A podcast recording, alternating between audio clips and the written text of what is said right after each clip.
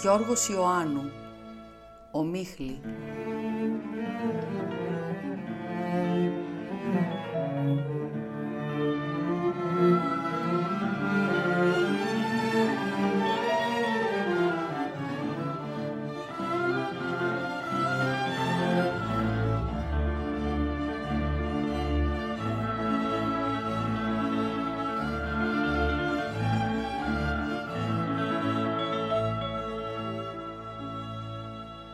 Δεν ξέρω πια τι γίνεται με την ομίχλη και αν εξακολουθεί να πέφτει τόσο πηχτή ή μήπως χάθηκε ολότελα κι αυτή, όπως η πάχνη πάνω από τα πρωινά κεραμίδια. Βλέποντας την παρθενική πάχνη να γυαλίζει παντού, λέγαμε «Είχε κρύο τη νύχτα» ή «Τα λάχανα θα γίνουν με την πάχνη πιο γλυκά, πρέπει να κάνουμε ντολμάδες». Όταν ερχόταν ο καιρός της ομίχλης είχα πάντα το νου μου σε αυτήν – Μέρα τη μέρα περίμενα να με σκεπάσει και εγώ να χώνομαι αθέατος μέσα της. Θλιβόμουν όμως πολύ όταν έπεφτε τις καθημερινές, την ώρα που βασανιζόμουν με τα χαρτιά στο γραφείο. Παρακαλούσα να κρατήσει ως το βράδυ. Συνήθως όμως γύρω στο μεσημέρι διαλυόταν από έναν ήλιο ιδιαίτερα δυσάρεστο. Μα καμιά φορά όταν ξυπνώντας το απόγευμα, την ώρα που έλεγα αν θα πάω στο σινεμά ή στο καφενείο, Έβλεπα αναπάντεχα από το παράθυρο το απέραντο θέαμα της ομίχλης, άλλαζα αμέσως σχέδια και πορείες. Σήκωνα το γιακά της καπαρντίνας, κατέβαινα με σιγουριά τα σκαλιά και έφευγα για την παραλία χωρίς ταλαντεύσεις.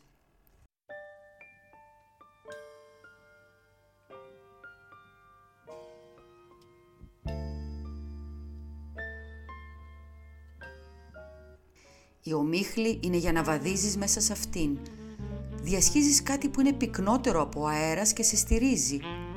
Αλλά και κάτι ακόμα. Ο μίχλη χωρίς λιμάνι είναι πράγμα ατέριαστο.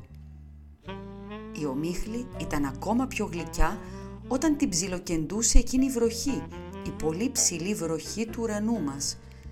Αυτή που δεν σε βρέχει, μας σε ποτίζει μονάχα και φυτρώνουν πιο λαμπερά τα μαλλιά σου την άλλη εβδομάδα και τότε έπαιρναν νόημα τα φώτα και τα τραμ και τα κορναρίσματα. Ακόμα και οι πολυκατοικίες γίνονταν ελκυστικές μες στην αχνάδα. Κι ύστερα έφτανα στο καφενείο του λιμανιού, αυτό που από χρόνια είναι γκρεμισμένο, να ξαναβρω την παρέα μου. Κι όταν δεν ήταν εκεί και δεν ήταν ποτέ εκεί, καθόμουν ώρες και καρτερούσα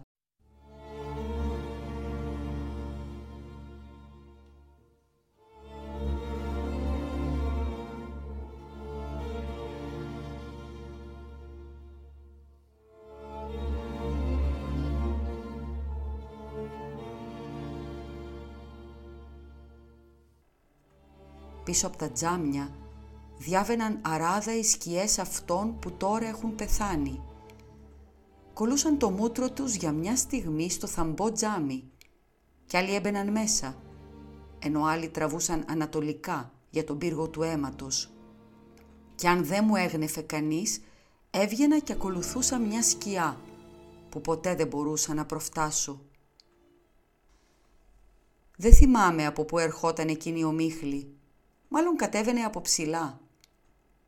Τώρα πάντως ξεκινάει βαθιά από τα όνειρα, αυτά που χρόνια μένανε σκεπασμένα με ένα βαρύ καπάκι, που όμως πήρε από την πίεση για καλά να παραμερίζει. Πέφτει πολύ ο Μίχλη. Γίνομαι ένα με αυτήν και ξεκινάω. Ακολουθώ άλλες σκιές ονοματίζοντάς τες. Περπατώ κοιτάζοντας το λιθόστρωτο, αυτό σε πολλούς δρόμους και δρομάκια ακόμα διατηρείται. Δεν υπάρχει βέβαια ανάμεσα στις πέτρες το χορταράκι που φύτρωνε τότε. Όλα έχουν γκρεμίσει ή ξεραθεί. Κανένας θάνατος δεν είναι καλός. Ω και να ήταν αλήθεια αυτό που λένε, πως θα τους ξαναβρούμε όλους. Ακολουθώντας τις σκιές μπαίνω πάντα στον ίδιο δρόμο. Τα δέντρα και τα φυτά θεριεύουν μες στη μοναξιά και τη θολούρα. Γίνονται σαν γάστρα τεράστια. Φτάνω στο αγέροχο σπίτι, το τυλιγμένο με κισούς και φυλώματα.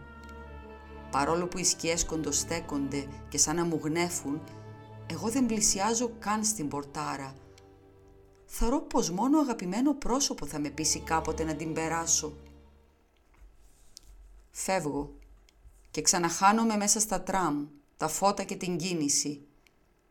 Ο νους μου είναι κολλημένος στην ομίχλη και σ' όλα όσα είδα μέσα σε αυτήν. Προσπαθώντας να ξεχαστώ, περπατώ πολύ τις ομιχλιασμένες νύχτες. Αισθάνομαι κάποια ανακούφιση με το βάδισμα. Τα μεγάλα βάσανα κατασταλάζουν σιγά σιγά στο κορμί και διοχετεύονται από τα πόδια στο υγρό χώμα.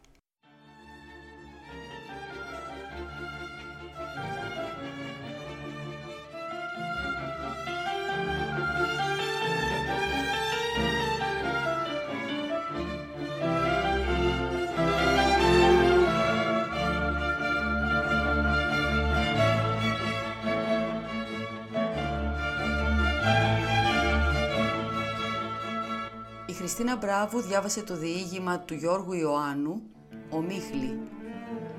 Ακούστηκαν αποσπάσματα από τη μουσική σύνθεση της Ελένης Καραΐνδρου για την ταινία του Θόδωρου Αγγελόπουλου «Ταξίδι στα Κύθυρα».